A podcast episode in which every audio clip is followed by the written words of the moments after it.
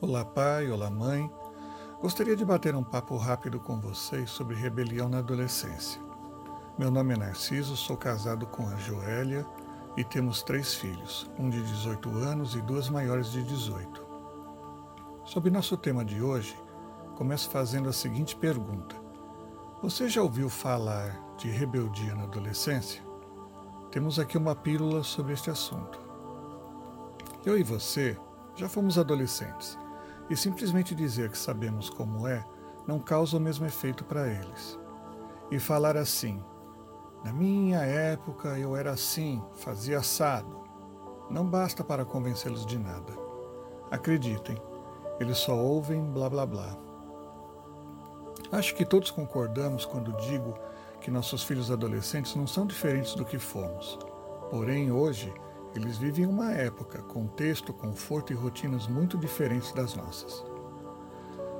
Procuramos dar amor, atenção e cuidados em suas necessidades físicas materiais. Muitas vezes até pensamos: vou dar ao meu filho aquilo que não tive na idade dele. Acreditem, são pensamentos comuns. Eu também tive quando meus filhos nasceram. Mas se estamos nesse aparente caminho certo, por que eles ainda são tão rebeldes, ingratos e egoístas? Onde estamos errando? Biologicamente, nossos adolescentes eles passam por mudanças hormonais, a busca pelo entendimento do próprio corpo. E na família começam as exigências naturais, como responsabilidades e compromissos. Pode parecer que não, mas isso tudo pode ser sufocante. E onde nós, como pais, estamos nisso tudo? Como nós estamos ajudando nossos adolescentes a atravessar esse mar de dificuldades e desafios? Veja, tudo começa na família, inclusive a rebeldia. A família é plano de Deus e os filhos são bênçãos que Deus nos deu. São pessoinhas que Ele quer que criemos num ambiente de amor e perfeição, apesar da nossa imperfeição. Com o adolescente, só dizer não não é suficiente. Precisa ter lógica, negociação, combinados. Competir com tanta coisa externa não é fácil. Precisamos ter mais estratégias, mais coisas em comum, como, por exemplo, uma missão e projetos conjuntos. Isso gera unidade. Nós pais tentamos imitar a Jesus. Nossos filhos adolescentes procuram fazer o mesmo, mas começam olhando para nós buscando uma identidade, um modelo a seguir. E não podemos negligenciar isso.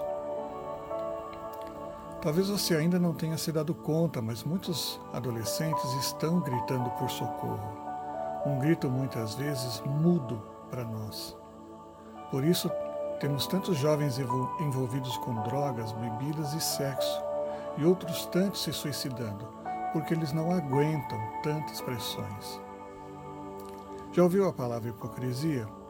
Todo adolescente detesta essa palavra. Hipocrisia nos relacionamentos marido e esposa, no cristianismo, nas exigências. Mas também existem palavras de acolhimento. Amor ao próximo. Sabia que seu filho é o seu próximo? Empatia, inteligência emocional, compreensão, espírito de equipe, engajamento.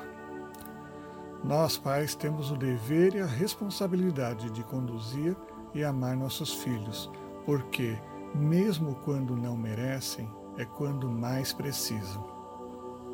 Fica a dica: temos que ser intencionais como Deus é, criar oportunidades e momentos, estratégias e ferramentas para alcançar o coração dos nossos adolescentes. Olha, eu sei, são muitas perguntas e dúvidas, as respostas também não são fáceis. Felizmente temos um Deus amoroso, paciente, preocupado em nos ajudar. Um Deus que não nos deixou sozinhos, enviou o seu Espírito Santo para nos confortar e nos deixou um manual, a Bíblia. Você, pai, você, mãe, não estão sozinhos. E este nosso bate-papo é justamente para lembrá-los disso. Se você gostou desta pílula, se você se identificou de alguma forma e gostaria de conhecer mais, inscreva-se no curso Alcançando o Coração do Seu Adolescente, ministrado em nossa igreja. Fiquem todos com Deus.